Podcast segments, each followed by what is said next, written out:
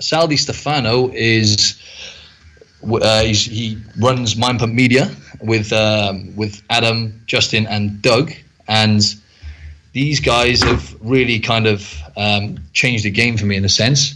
So I they were the, it was the first podcast I ever listened to was Mind Pump Media. Would have been about uh, maybe around about two years ago. So uh, I'm I'm I'm one of the veterans, one of the Mind Pump um, mafia now. I think yeah. Is that right, Sal? That's it. That's it. That's right. You've been on. You, I've, I've, that's why I've been. So we've been talking a while because you were a listener for a long time ago, and I remember you messaged me early on because I think some of the stuff we were saying, you were like, "Man, this is so opposite of what everybody else is uh, is telling me to do." Absolutely, absolutely, and I was going to come to that as well. Yeah, so they helped me evolve into well, just to break it down into a into a happier, healthier human. Um, but also, yeah, it's just I don't know what the right word is. Maybe maybe unconventional was was the was the message, but the message was just just what I needed to hear at that time. You know, it's it's health. It's uh, you know, make health a priority. Um, the the most effective ways to train. You know, different um, different tools you could use as well, like, you know, intermittent fasting and whatnot. But more importantly, it just helped me develop, uh, I think uh, above all, helped me develop a really, Mind Pump helped me develop a really healthy relationship with food and, you know, made me put health a priority. And therefore, rather than chasing the aesthetics and the uh, and the image that I was I was searching for, the uh, delusional image, you know, because obviously from doing all the fitness competitions and, uh, and working my way up to the pro level, I had to do a lot of di- uh, different kind of, um, I had to restrict my calories and diet down for, for shows and stuff. And my relationship with food wasn't the best. I developed, uh, you know, I, I would say like a borderline eating disorder really, but um, I came out of that really fast after listening to Mind Pump and applying the tips and um, and just absorbing absorbing the information that I was I was uh, I was getting from the podcast. So yeah, they've helped me evolve both as a trainer and as an individual. So this is going to be awesome. So I'm really excited for this. And uh, you ready to roll, Sal? Oh, yeah. I'm ready to go, man. Sal's always ready. Ready to go.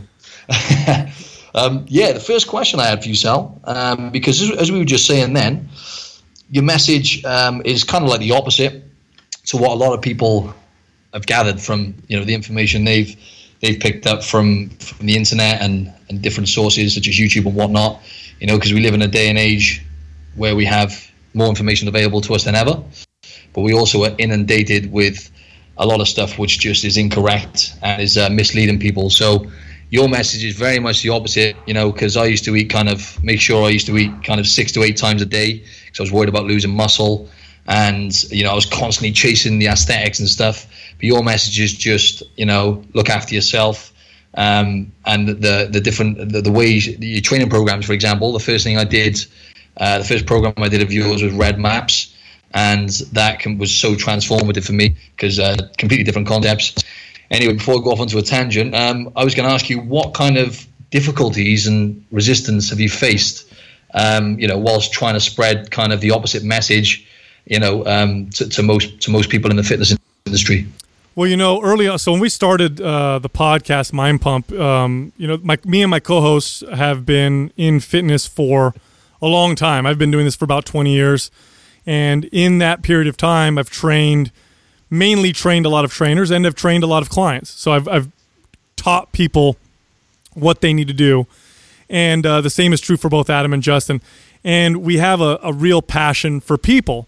And if you do this long enough and you really have a passion for people, and if you're open-minded, you start to realize that some things uh, are accurate and other things are false in terms of the fitness information um, that we're being fed or that we that we learn through, whether it be social media, magazines. Uh, when I was a kid, I used to read a lot of magazines, bodybuilding magazines and fitness magazines or or websites. And you start to see that there's some things that work and a lot of things that don't. And if you really like people, um, you and you're honest with yourself, It's uh, you can make that transition. If you're not, um, then you end up sticking to the same old song and dance, and you're not. You don't ever really get people where they want to go. So a lot of our first messages or, or early messages were based on that. You know, we would come out with episodes and we say things like, you know, if you don't eat every two or three hours, you're not going to lose muscle, and you're not going to gain body fat. In fact, that is a complete myth. It's based on zero science. There's no evidence supporting eating small meals throughout the day. Um, it's sold to you because once you believe that myth, it's easy then to sell you a meal replacement or a protein powder or a bar, because if you believe you need to eat six meals a day and you have a regular life like most people and it's, you know, busy, um, the likelihood that you're going to have to replace some of those those meals with something that comes in a wrapper is very high. And so, you know, that information was pushed out to sell products. People believed it. I believed it uh, so much that I taught it. And when we challenged it and we looked at the science and we saw that uh, that it wasn't supported by anything, and in fact, uh, under a certain under the wrong context, eating small meals is actually pro-inflammatory and may do the opposite. Um, we talked about that on the show, and we got pushback initially. We had bodybuilders would push back, and you know, we talked a lot about supplement companies and how m- many of them have poor integrity and how um, you know, a lot of what they say is is bullshit, and the products, you know, simply not only do they not work, but they probably are not good for you. And we did get pushback initially. Um, we got pushback from the CrossFit community when we came out against a lot of the intensity-based kind of programming. We actually, uh, you know, I don't know if I ever told this on the show, but the actually I, I did tell this on the show a long time ago. But the uh, CrossFit headquarters actually sent us a message and told us to not say that their training methodologies were dangerous. And so we end, we actually recorded a second episode that went even harder in the in the direction that we had originally done. And, um, you know... I remember that, yeah. Yeah, you know, we've gotten a lot of pushback all, along the way, but it doesn't stop us. It kind of um, increases our resolve or or strengthens our message a little bit, because now we want to dig our heels in a little more. Um, a lot of it is, for me personally, you know, I was a kid, when I was lifting weights as a kid, a skinny kid trying to build muscle, I fell for a lot of those bullshit myths, and yep. I believed them, and I bought a lot of supplements, and I did a lot of things to my body that weren't great. And as I got older and learned that a lot of that stuff was bullshit, you know, I was angry, and I was like, look, I, people need to tell, I want to tell other kids trying to build muscle that these things are false. Um, mm-hmm. But over time, that pushback has dwindled and died. Nobody gives us pushback anymore. Part of the reason is I think the fitness industry is moving in the direction that, you know, Mind Pump has been in since day one, which is the merging of real health, fitness, and performance. So it's not now just about how you look. It's also about health and wellness, and people are realizing that they actually complement each other. Um, and the other part is, we are not afraid of, uh, I mean, we'll never back down from a fight. So there's been a few times we've had pushback, and we've pushed back even harder, and it didn't work out so well for the other guy. Uh, part of it is we have truth on our side. The other part of it is we're entertaining. So if I'm going to yeah. talk about you, I'm going to do it in an entertaining way, so I'm going to get a lot more listeners. And mm-hmm. um, people might be afraid now to push back a little bit, but... Um, it adds fuel to the fire now, doesn't it, really? It, it does. It does. I, I'm glad. Hey, look, I, I tell you what, I'm really happy to see more people going in that direction, because like we talk about on the show all the time, um, fitness needs to be the answer to the health epidemic. It doesn't need, I, I don't, you know, I don't want it to be the problem or part of the problem anymore. Like it, like it has been for, for too long now. Great. So there we go. So on that note then, that means I can just go straight into uh, one of my questions relating to that. So I wanted you to just break down for the listeners exactly what a carbohydrate is, okay? Um, because I try and explain it, but I'm sure you'll be able to break it down a bit better for them. So on the note you were saying then, you know, we are living in a, a day and age now where we're actually facing an epidemic, you know, an obesity epidemic, you know, chronic illnesses mm-hmm. and whatnot. And uh, it's really alarming because it's moving at a fast rate. So I know there's more to it than carbohydrates, a lot more to it than that, you know, overeating, lifestyle, loads of different things come into it. But I just thought I would just uh, clear this one up now. So can you explain to the listeners what, what a carbohydrate is, and, you know, and, and there are different types, and why overeating? I know overeating calories in general um, can lead to chronic illnesses and, you know, uh, all these sure. things. But why does overeating carbs, because overeating carbs can cause insulin resistance and then lead on to diabetes. And uh, I listened to uh, a Joe Rogan episode recently with Chris Kresser, who you've had on your show before, right. Is that right? Right, right, right. And I remember him saying, and I was actually blown away by the stats. I didn't, I know it was an epidemic and we were facing some tough times, but I didn't quite realize the extent of it. And he said around about one third of America, so that's about one hundred million Americans, uh, diabetic or pre-diabetic. So with pre-diabetic, I think on average, uh, sorry, pre, they, they they have diabetes or pre-diabetes, and I think with pre-diabetes, I think it takes on average about five years to um, to progress into full-blown diabetes. And also, he said something like half the nation, half America are obese. It works out now, uh, roughly around about fifty percent or something like that, anyway. And also, uh, talking about you know a crisis, you know with the uh, financial side of it, I think it costs on average around fourteen thousand dollars a year to treat people with diabetes. So you were saying then, you know, the answer to health is you know fitness plays a huge part in that, and obviously nutrition and all the rest of it. But yeah, if you could just give me your uh, insight into into what a carbohydrate is and and maybe whatever else you've got to offer me. Well, the current so Western Western medicine does a very good job of treating uh, acute uh, issues, acute health issues. So if you have a heart attack, if you um, you know if one of your arteries looks like it's about to you know become totally clogged, if you have an infection, you break a bone, you need surgery. Western medicine is, is king by far. It's the it's the it's the best the world has ever seen. It has solved a lot of the uh, issues that have plagued mankind for millennia. Uh, on that note, uh, Western medicine is terrible with dealing with chronic issues because of the way Western medicine, uh, the way it works, and because of the scientific method, which makes it uh, excellent at dealing with acute problems. It also poses problems when we're dealing with chronic issues because Western medicine looks at a symptom and looks to cure the symptom. And it does so by focusing itself on the symptom and not looking at the body and the mind uh, as a whole. Um, and when you look at the human organism, uh, the, it's it's all one. So your your mind, your your body, your emotions, all these things interact and affect each other, and they're all very important. And when it comes to chronic illness, there isn't, you know, if I have uh, high blood sugar, I mean, I may be able to take a pill that can lower my blood sugar, but we're not dealing with why. Like, why do I have high blood sugar? Or why am I insulin resistant? Or why am I developing diabetes? I mean, it would be great if I had a medicine that could make the diabetes, you know, kind of control it so it doesn't kill me. But if we don't identify what's causing it in the first place, we're uh, we're going to bankrupt ourselves. Uh, the Western societies will absolutely bankrupt because that's really the, literally the direction we're going. Now, when it comes to carbohydrates, you have three macronutrients uh, that uh, are found in food. So you have micronutrients, which are your, your vitamins and minerals, and foods have. By the way, foods have a lot of things in them. You know, many that we've identified and many that we haven't identified.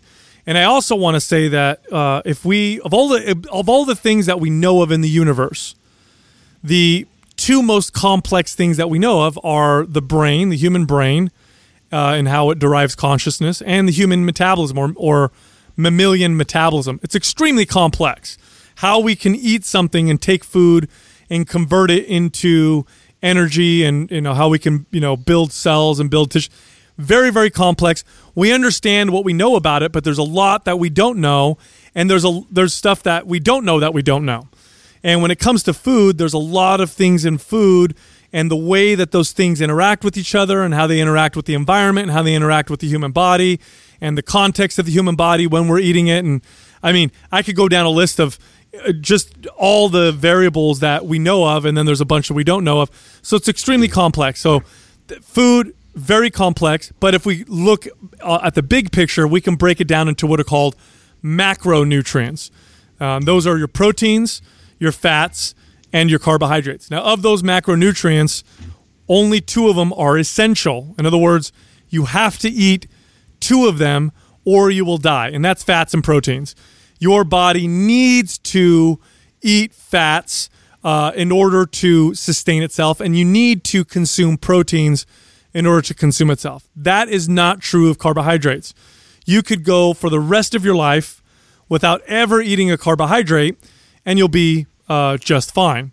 Um, so that's one thing that we want to uh, take note of. The second thing is, you know, why? We got to ask ourselves why. How did the why did the human body evolve to not require carbohydrates to to survive and to live.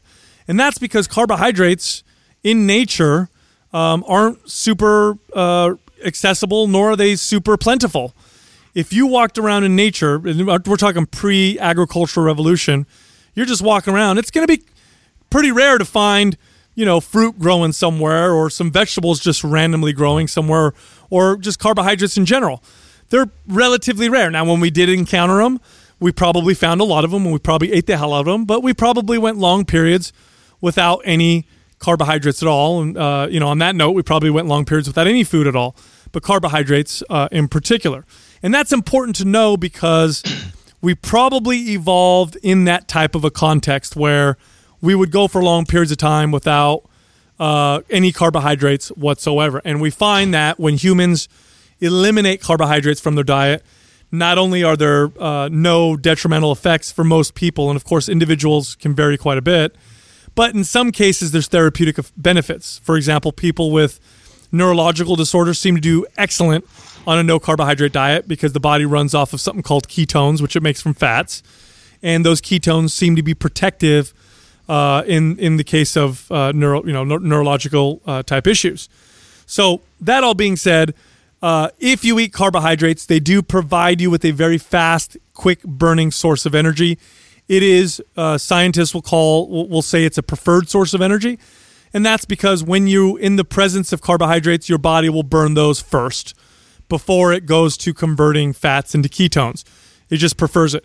If you're an athlete and you're involved in anything that involves any type of explosive activity or strength, uh, you carbohydrates are probably better to consume. Studies will show that, you know, you can compete uh, in basketball and, and explosive weightlifting and stuff like that without carbs, but you're probably going to perform better if you eat those carbohydrates because they produce explosive force a little bit better off. Now, the same is not true necessarily for long duration uh, endurance type activities. So if you're going to go on long walks or hikes or low intensity jogging or rowing or swimming, and you were going to just do it for a long period of time, in that particular situ- you know, scenario, you're probably going to run better off of ketones because you have you, you store so many of them in the form ketones, of ketones. Just quickly explain. Sorry, mate, to interrupt. Ketones. Explain real quick what that is, just uh, for listeners. Ketones are are uh, the energy that your body will, so your body will take fat, convert it, or turn it into something called a ketone, which then your body will use for energy. When it comes to carbohydrates, your body will take a carbohydrate, turn it into glucose, and then your body uses that that glucose. Your body can store maybe three to six thousand calories worth of glucose um, it, uh, at any given moment, which you can burn out after three, four, five, six hours of activity. Uh, a lean athlete will store probably up to thirty thousand calories worth of ketones, so you can see that that would be much better source of energy if you're going to go long duration.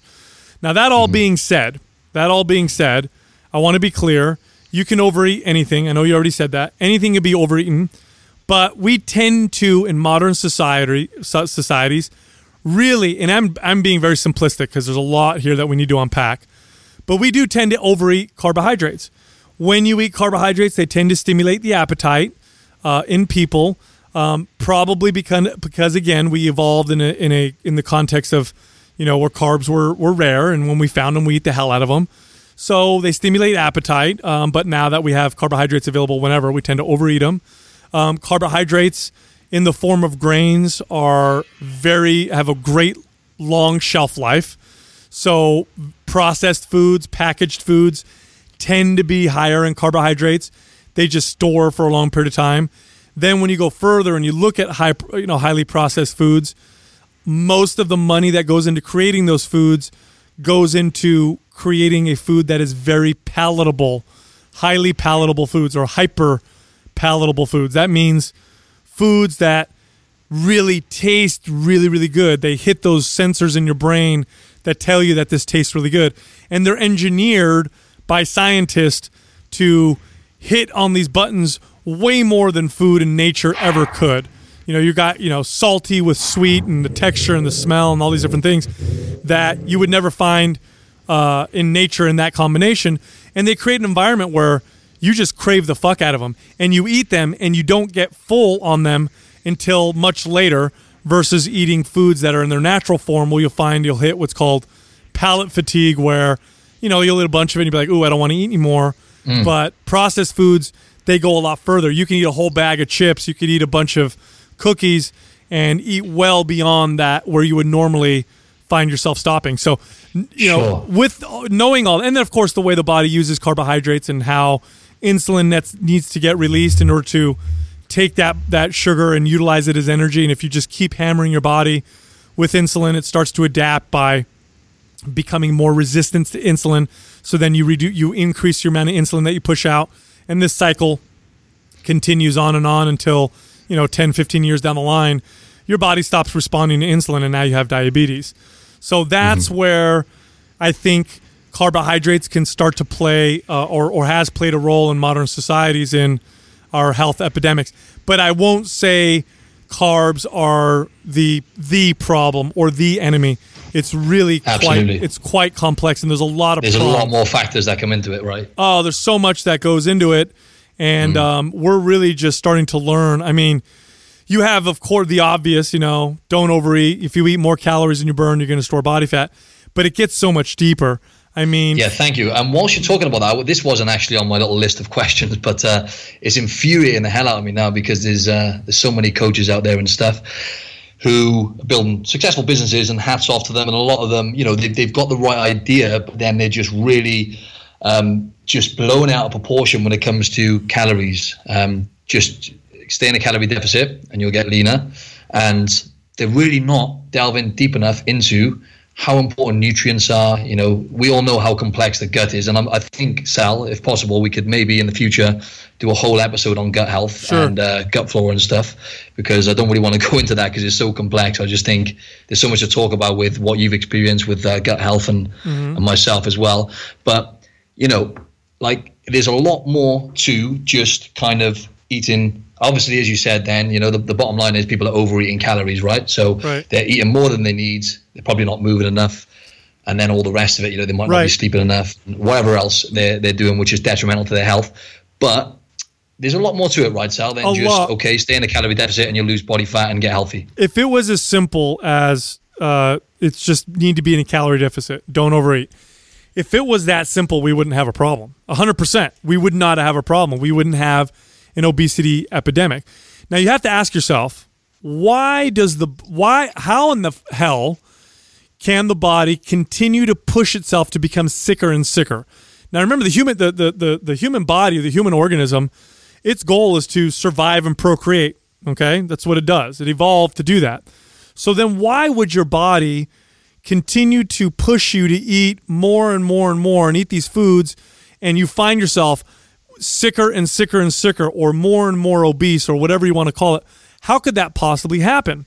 What the fuck is going on here? And if it was as simple as calories, we would fix it. The problem with that is we're ignoring a lot of the psychology that goes behind it. Uh, number one, we have completely hijacked our body's signals. For sure, if your body was in a, in a normal state, if the foods that you ate were natural, uh, and your body was able to understand what was eating, what it was eating, if your body was able to send out the right signals to tell you when to stop eating, when you need to eat, when you need all these different things, you wouldn't see nearly a problem. We have hijacked those signals. We've hijacked them with the food that we've eaten, and it's not just about calories. It's about everything else that's in the food. Now, from a physical standpoint, a lot of what's in our food can make us gain weight and make us unhealthy. You know, we could talk about how artificial sweeteners affect the, the, the microbiome, which then can, can contribute to insulin sensitivity. We could talk about uh, microbiome. Just really quickly, what is that for the listeners? Oh, these are these are all the bacteria that live in your gut, and you know, if you were to add up uh, every bacterial cell, they would outnumber human cells on you by three to one at the at the minimum. So you're you're mm. more bacteria than you are human, and your bacteria. What are you saying? Yeah. Oh, and, and your bacteria plays a massive role in your health and how you think and how you digest food. It is a part of your body's function. It should be considered another organ, uh, if you ask me. But yeah, if sure. if you know uh, glyphosates, you know, these are herbicides that are all over uh, genetically modified organisms, or G M O. So they spray them all over food to kill the weeds. You eat some of these residues. They act like antibiotics in the body, so they start to kill your microbiome. They damage your gut cell, your gut lining. You know, I could go down the list. What but kind of foods, Sal? Sorry to interrupt you. No what problem. kind of foods would you say would you uh, would people actually consume these glyphosates from them? I know you say plants, but what?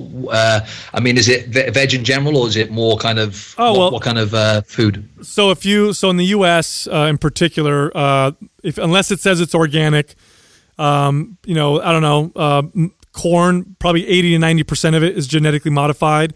So what they've done is they've modified the corn in a laboratory to be able to um, handle uh, an herbicide. So you could spray this corn with this herbicide and it won't die. So this is great because mm. now you can plant your corn, spray your whole field with herbicide, kill the weeds, and your corn is fine. Meanwhile, so they've altered the D N A. They've actually altered the D N A and the genetics of the plant then, really. Correct. To do that, yeah. Oh yeah, they'll take oh, right. they'll take a gene from a bacteria or from a fish or something, put it in this this, you know, corn, and boom, it now survives being sprayed with this uh, herbicide. So they'll spray entire crops with it, and you're eating this residue when you eat this corn, and that residue, that glyphosate, over a period of time, uh, you know, depending on your exposure, can cause problems. So our food is causing a lot of problems in our body, and they just stop working. So now your hunger signals, your what you're eating, when you're eating, how you feel, like it's all being altered. So to say that it's as simple as calories is ridiculous. I mean, look around. Mm-hmm. When you've got, you know, fifty percent of the average American is overweight, um, and you know you've got uh, sickness everywhere. And oh, you know, over I say overweight because it's so easy to see. You can see that people are just fat, right? Most people who are fat don't want to be fat. Okay, most people don't want to walk around overweight who are overweight. If it was easy as just eat less calories, we would have it would be no problem. But the food that we're eating uh, stimulates our hunger in ways that uh, that normal, natural, whole foods don't do. Um, we're, you know, uh, we, so we end up overeating. They affect our microbiome. They affect our hormones. And so it's just perfect storm of just terrible health, uh, coming from our food. Then you add on top of that inactivity and all those other things. So you, you have to count that all in, because to say it's all about the calories and to ignore the fact that food can change your behavior, change your cravings, can change how you feel. You know, if I eat a cupcake that has the same calories and macronutrient breakdown as, you know, uh, a plate of whole natural foods, you know, they may have the same macro uh, breakdown, they may have the same calories, but I'm going to feel different. They taste different. They affect me differently. That will have an effect on me, both physically and emotionally, and as I go about the rest of my life. So you have to take all that to account, uh, into account. Otherwise, we'll never solve this problem. Great. Thanks a lot, man. That was awesome. And whilst we are talking about this now, I might as well go into sweeteners. Might as well drop this gem for the listeners, because uh, there's lots of new studies coming out and stuff, and um, you know it's, it's taken them a long time, as, as it always does, to get conclusive kind of um, you know long-term studies. And most of the studies are done in rats. I'm aware of that, but um, they're pretty. They, they seem pretty efficient to me. Um, well, based on what I've uh, heard recently, uh, there's a there's a podcast I listen to called A T P Science. They're guys guys based out here in Australia, and two of them are nutritionists, and uh, they really do know their stuff. And a recent one I listened to, because um, I know you guys, uh, you guys kind of made me a lot more self-aware and mindful of artificial sweeteners and what they do to your gut, and you know effectively what they do do to your body, and, and the kind of effect they can have on you. So, you know, for example, I used to, uh, much like yourself back in the day, uh, I used to take a lot of supplements, a lot of uh, protein supplements and whatnot, which were laden with artificial sweeteners and coloring dye and whatnot. And I'm, I'm pretty sure, well, that combined with the unhealthy relationship I had with food, you know, I was uh, um, binge eating a bit here and there, definitely have done a bit of damage to my gut somewhere along the line, because I do get issues um, on quite a regular basis, and I'm still trying to figure out exactly what it is. But anyway, before I go off onto that, sweeteners. So artificial sweeteners such as, um, I think it's K A sulfame, if, that, if that's how it's pronounced, and aspartame and uh, sucralose, those kind of, those kind of, okay, let's just talk about K A sulfame and aspartame, for example. For example, when you have an artificial sweetener, as far as I'm aware, Um, this this actually tricks your brain into thinking it's getting sugar, right? So you, the body then will, you'll, you'll, the body will get the the brain will get the signal to release insulin. Um, so it's kind of like, in a sense, having sugar, but you're not getting the calories. So you're not getting the benefits from, or you're not actually getting any calorie or, or nutritional benefits, but you're still spiking the insulin. Now, I've heard also uh, aspartame and K A sulfame in particular. The new studies are telling us that it actually stuffs up the uh, the B D N F, the brain uh, brain-derived neurotrophic factor, mm. which can cause free radicals in the brain. And um, the studies they've done on rats, they found that um, it affects the, um, is it the hippocampus uh, part of the brain? Is it, if that's how it's pronounced, the part which which controls, uh, which is responsible for memory. And they found that also it, it only took about up to four weeks to completely adjust and kill a lot of, of the uh, good bacteria in the gut and completely adjust the microbiome in the rats. So obviously these artificial sweeteners are, uh, they, they're doing something to us. So uh, yeah, if you could just give us a quick insight, because I know you guys are kind of, in a sense, uh, um, anti-artificial sweeteners, and um, you know you, you, you're very mindful and self-aware of, of, of what they are. So yeah, if you can give us a heads up on that, Sal. Sure. So um, the the message that we that we're told a lot with with artificial sweeteners is that they are that they're inert. You know, that you can consume this and then it goes straight through your body and there's no effect on you whatsoever, which is uh, totally false. Anything you consume um, that uh, you know, can go through your gut wall or whatever, um, or even just on your gut wall, will have an effect on you. Anything, water, you know, food, uh, sweeteners, doesn't does you name it, it's going to have some kind of an effect. So first and foremost, they are not inert. They are not nothing. They're something. The se- second thing to consider is when these these sweeteners were tested and approved, we only tested them for what we knew to test them for. At the time, we had uh, very little knowledge and understanding of the importance of the microbiome uh, on human health. We had no, so we didn't even test that. We had no idea to test for something. Therefore, that testing never happened. Now we know that that's that the microbiome is extremely important and plays a tremendous role in everything from mental health uh, to physical health. The other thing too is the the flavor of sweet. That is a signal in the body, and when you When you constantly hammer the signal of sweet, your body will adjust how it perceives sweet. And so what I mean by that is if I'm always eating a lot of sweet tastes, whether it's artificially sweetened or sugar, I will perceive other foods to be more bland. And if if there's any bodybuilders or competitors listening, they know that post-competition, when they've been super strict, that even a strawberry will taste like the sweetest candy that they've ever had. Um, so it, it does change how you start to perceive food, and it can encourage you to eat more. In fact, there's lots of studies showing that people who consume artificial sweeteners actually will end up eating more as a result. So you may think you're saving calories by not consuming two hundred calories worth of soda, but because you're consuming that sweet taste, which is a signal that your brain, your brain perceives, you end up people end up eating more food anyway. There are also the uh, there's also the implications of Uh, the cronyism that went into getting these things passed in the first place. If you look at the real history of how aspartame became, uh, you know, legalized in the U S, it's fucking hilarious. It is absolutely hilarious. It is enlighten me, Sal. Oh, it is me. The, the the cronyism involved was just phenomenal. I mean, chemical companies were trying to get this thing pushed through. A lot of backdoor deals were made. Uh, they couldn't get enough votes, so they kicked someone off the panel, put another person on that they wanted. And it's just, you got to read into it. It's a long story, but it's pretty hilarious. When uh, uh, and when it first did get passed through, um, when people would call to complain about, you know, issues with food, aspartame was in its own category. Well, they eliminated that because that became the number one complaint. People call and say, I'm getting headaches, I'm getting this, I'm getting that. And so they cut it out to – it's a huge market. They have massive influence uh, on our food. Um, uh, the chemical manufacturers that make them have massive influence. So it's just one of those things. But as far as health is concerned, I want to be very clear. Uh, powders and bars and whatever are not health food. They're not. They're highly processed. Even the healthiest ones, because I, you know, I'll have one every once in a while, and I'll make sure – it's organic. I'll make sure it's not artificially sweetened, which makes it better. But it's still a highly processed version of food. And real food, real whole food, is superior in many ways. And so I always tell people, go for whole natural foods over things that are processed anyway. But when it comes to artificial sweeteners, you have the potential for excitotoxicity in the brain that can start to cause problems in the brain. You have adverse effects, which are actually quite common with a lot of these uh, artificial sweeteners.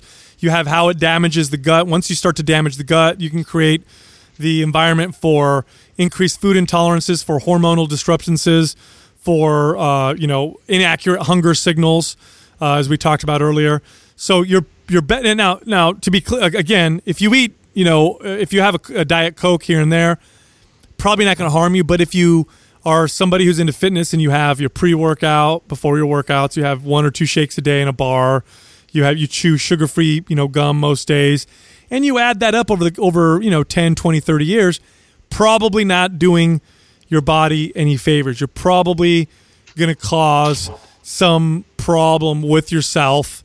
Um, in some animal studies, in high doses, these things are uh, carcinogenic. Um, now, I know humans don't necessarily consume uh, those ty- same types of doses, but, you know, I don't know of any rat studies that last, you know, fifty years or whatever. I don't know of any human studies that last that long. And, exactly, uh, long-term studies, just like you said before, Sal, about like tobacco, isn't it? I remember you saying on the podcast, you know, they didn't have any, they didn't have initially any conclusive studies on that, and then obviously, you know, twenty years down the line or whatever, uh, as we all know, they came to realize, you know, tobacco is not the best for you. So, uh, you know what I mean? It's I know it's a bit, you know, it's, that's a, a rubbish kind of comparison, but you see what I mean? It's actually it's actually a great comparison. Uh, if you look at the tobacco industry and how corrupt they were with hiding some of the stuff that they knew, and how they had scientists conduct studies and, you know, put these studies out and, you know, smoking does not cause cancer. I mean, they said that so many times. Scientists were, you know, being, you know, they were testifying that it doesn't cause cancer. And um, it's just, it was, it was ridiculous. When you look at artificial sweeteners, I don't think it's going to hurt you in, you know, three months. I really don't. But I do think that they can cause problems over a long period of time. And if you're in the, if you're a health and fitness person, and you really want to optimize your life with your health and fitness, just eliminate them. You're not missing much. You can go with, you know, sweetened products that are sweetened with things like stevia, which is probably a better alternative. Or just, like I said, go with the whole natural foods, and uh, you'll find that after a short period of time, you're not going to even desire some of those artificially sweetened products. Mm. And when you say whole natural foods, right, because I always try and break down uh, how I define whole natural foods, Just just uh, reel off a few foods that have, you know, that you consume on a regular basis, which has really really helped, you know, helped you uh, get your you know your health to an optimum state and, and whatnot. What, well, what would you what would you say? Well, you say whole foods. Whole natural foods are, you know, foods that run, swim, fly, grow on a tree, grow on the ground, that require minimal uh, processing uh, in order to be consumed, that are, you know, relatively unadulterated, or at least not Uh, you know, modified, um, you know, in a laboratory. So I know we've bred fruits and vegetables for a long time to, you know, and change the way they look and stuff. But, uh, you know, I'm, I'm talking about the, the way we alter them in a laboratory, only because um, then they're sprayed with a bunch of other things and you end up consuming these, these residues. But just foods that are real, you know, and, you know, not something that comes out of a box or that has a long shelf life. Uh, those are not whole natural foods. Now, can they sustain you? Yeah, they can, and they technically are food. But, you know, we didn't evolve uh, with those kinds of foods uh, available to us, and so they change how we behave, what we crave, how we feel uh, in, in ways that aren't beneficial. So, if and you, I'm sure, I'm, I'm pretty sure. Oh, sorry, mate. No problem.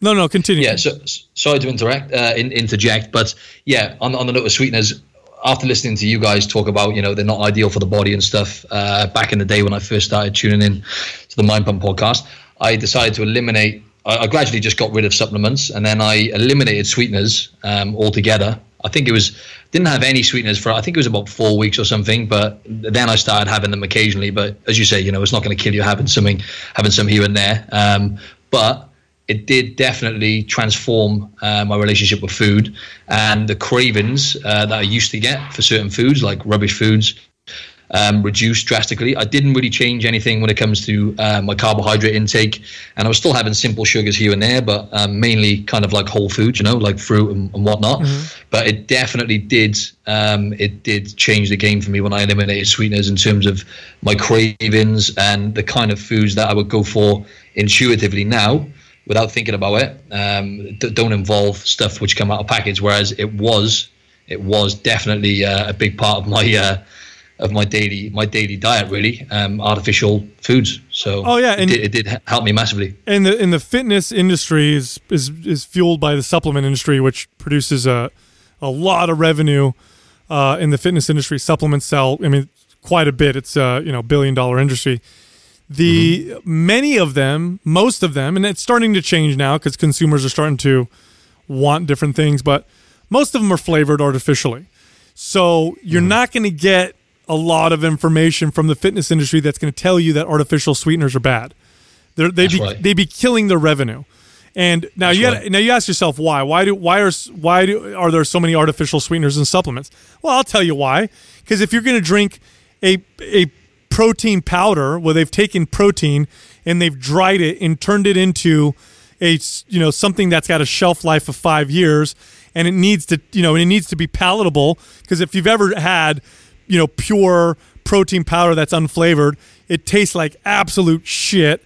So yeah, rancid. Of, rancid. Of course they're going to add, you know, artificial sweeteners. They want to, you know, because if you make something taste good, we know that consumers are going to buy it. So now the good news is uh, supplement companies, a lot of them are starting to come out and they're starting to be natural, organic, non-artificially sweetened. But, you know, fifteen years ago, I couldn't find any. I could not find a single protein powder or bar that did not, that was not flavored artificially. They were all complete garbage.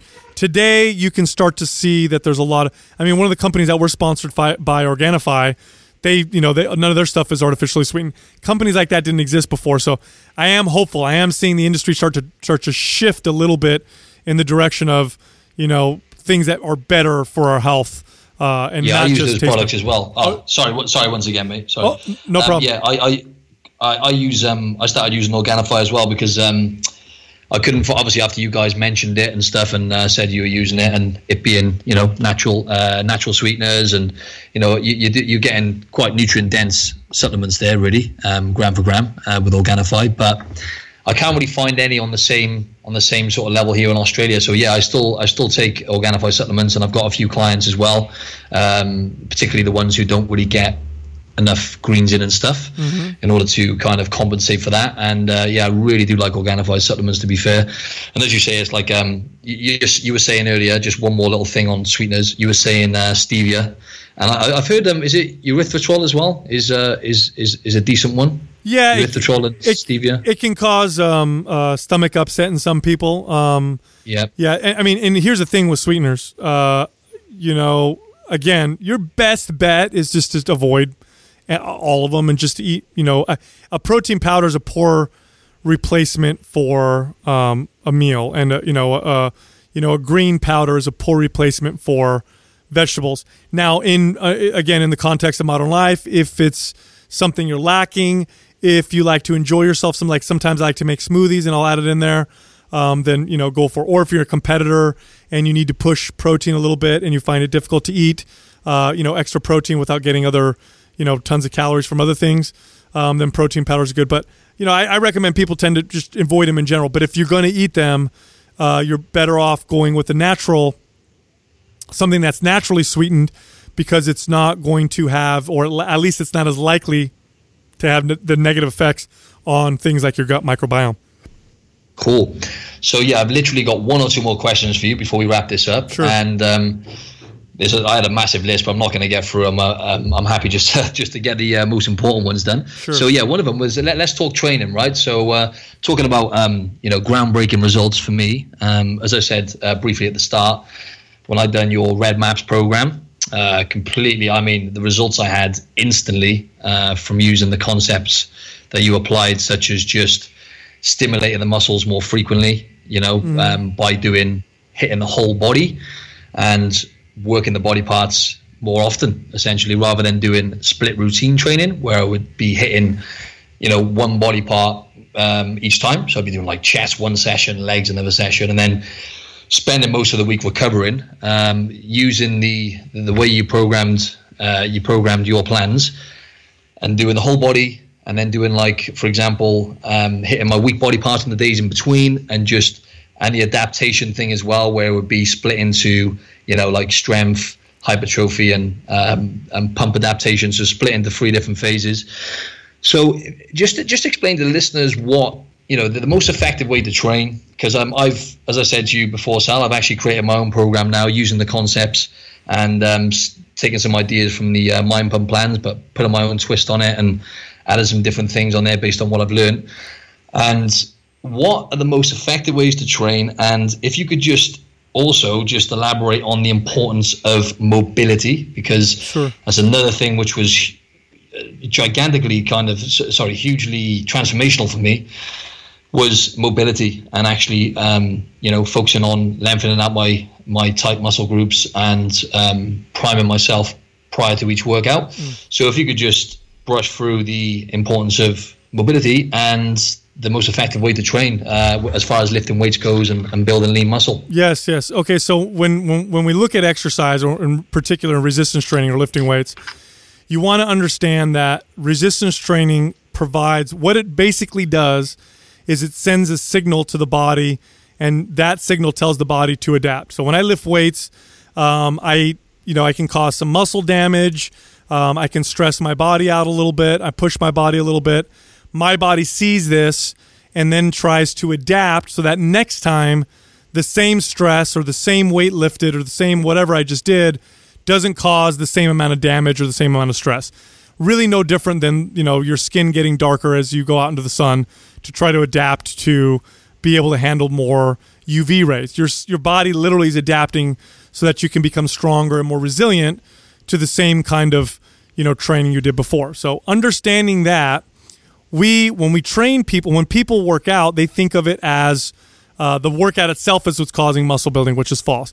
We also confuse recovery with adaptation. So we think to ourselves, oh, I'm sore.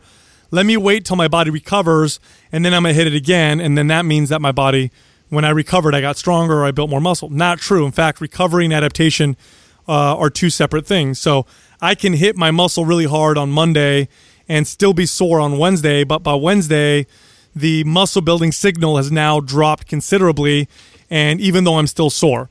So if you're going to the gym and you're lifting weights and you're trying to build muscle, what you want to pay attention to is the muscle building signal. You want to pay attention to adaptation. You're not looking at necessarily recovery, although recovery is, is an important factor to pay attention to.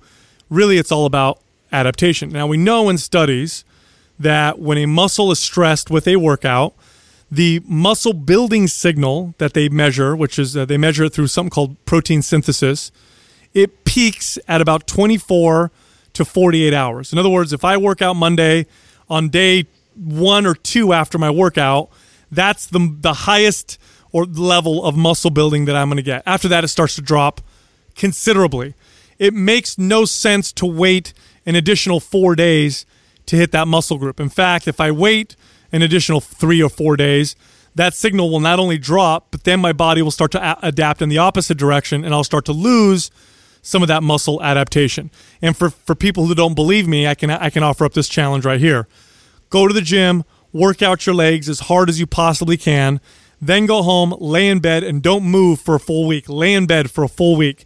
And I promise when you'll get out, you'll have less muscle and less strength. You'll be you'll be totally recovered. Muscles will be fine, no more soreness because you didn't move at all, but you would have lost muscle and strength. So knowing this, it makes more sense to hit the body more frequently. So rather than hitting each body part once a week, you're better off hitting each body part between two to four days a week. Studies back this up. They've actually compared workouts head to head in several studies where they'll take, you know, two groups of men. One group will work, you know, you know, do, you know, fifteen sets per body part once a week. The other group will do five sets per body part, but do it three days a week.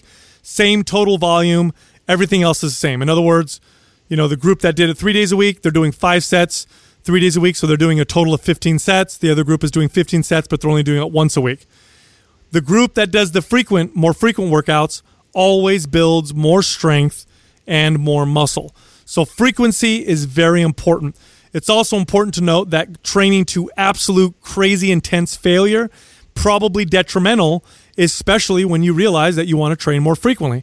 It's not a good idea to go in on a Monday and completely devastate your your, your legs, because then you can't hit them again on, on Wednesday. You got to wait that full week to recover. But in the meantime, that muscle building signal is gone. So reduce the intensity a little bit. You still want to work out hard. You just don't want to kill yourself in the gym. Take your total volume, divide it by three, hit your body parts three times a week, and you'll get far, far better results. Now, in terms of mobility, mobility really is your is the the the range of motion that you have in a particular joint that you have control over. So it's not just the range of motion, but it's the control of that range of motion. So I'll give you an example. Um, you could have somebody who's super limber, who can really just get in the splits or, you know, touch their toes really well, really flexible. But th- if they don't have good control over that range of motion, they're still unstable. They can still cause themselves injury. If they go into that deep stretch and then they try to lift something, boom, they pull a muscle or they hurt themselves. So mobility is just increased range of motion, but control within that range of motion. Now, working on mobility dr- will help you build more muscle, because we know that as you train muscles in larger and longer ranges of motion, you get a better response from adaptation. We know that full reps build muscle more effectively than short reps do. So it makes sense to improve your mobility so that you can do deeper squats with better control, so that you can do exercises like behind the neck shoulder presses, which a lot of people can't do because they don't have the shoulder mobility, so that you can get into these long ranges of motion and really stimulate muscle growth because you have control over these long ranges of motion. And lastly, your the strength that you gain from your training is relatively specific to the range of motion that you train them in. In other words, if I only ever go down to parallel in my squats and I get really strong going down to parallel, I'll have a little bit of carryover to a full squat, but not much. You could take somebody who could squat four hundred pounds down to parallel, and I'll guarantee you that they won't be able to squat three fifty all the way down to the floor. You just take fifty pounds off and they still can't go all the way down to the floor. That's how much of a difference it makes, just that extra, you know, three inches. So mobility and working in those new ranges of motion, uh, or giving you ranges of motions you can work in, now you're getting more functional with your strength. Now you're getting stronger and deeper ranges of motion. And now when you go out in the real world, you're a much more functional individual, and you're not like these bodybuilders who build all this muscle and go to the beach and throw a frisbee and throw their shoulder out, which is more common than you realize. I think you nailed that one, Sal. Wish I got my notepad out there, mate. Awesome. Uh, yeah, one more question for you, Sal. Literally one more before we wrap it up. And uh, it's a bit different, this one. It's taking a little bit of a diversion, but I want to get this one in there. So what would you tell your younger self to do differently, Sal? Because looking at, you know, your journey and stuff, you started off, like like myself, I've been a trainer for over a decade now. Uh, you've been you've been in, within the fitness industry for like over twenty years. You know, I, I believe you've run your own studio, your own gym. You've managed plenty of gyms as well in the past. Probably trained, you know, thousands of people and whatnot. And you've obviously you've, as far as your eating habits, your health, aesthetics, all this kind of stuff. Um, you know, you seem to be at the top of your game now. But just generally, I mean, once again, I'm going off on a tangent again. I, I think I had a bit too much coffee before this, Sal, I've realised. I'm just uh, I'm just banging on now. Um, but anyway, what would you tell your younger self to do differently? Um, yeah, and that was a question. So um, if I could go back in time, um, I would. There's a few things I'd tell myself in terms of training. I would tell myself to um, avoid uh, supplements completely. No need to take them all. I would, I, you know, I'd save myself. God, by this point, I'd be a millionaire, I think, if I had saved all the money that I spent uh, on supplements. I'd Same. probably would sell, save a lot of my, uh, I probably would have, have have a lot better gut health. I've had some gut health issues in the past, and pretty sure that that played a large role. So I'd say, listen, avoid all supplements, uh, eat real food, and train your whole body three times a week. And stick with that, and you'd be a lot, you'll be a lot better off uh, than you are now following all these other programs and taking all these pills and powders. Boom. Thanks a lot, Sal. So that's that's a wrap. Thank you, Great, sir. Man. It was awesome having you on, man. Honestly, amazing. No problem. No problem.